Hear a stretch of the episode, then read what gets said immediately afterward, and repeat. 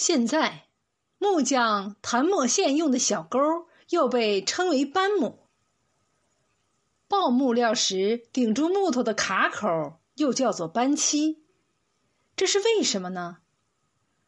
原来鲁班的母亲和妻子也都从事生产劳动，并对鲁班有很大的帮助。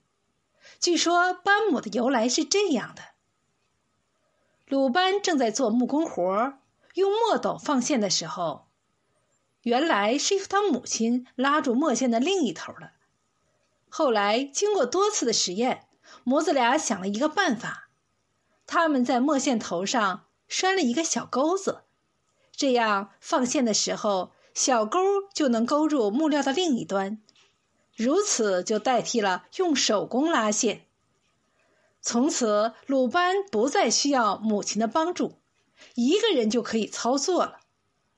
后世的木工为了纪念鲁班的母亲。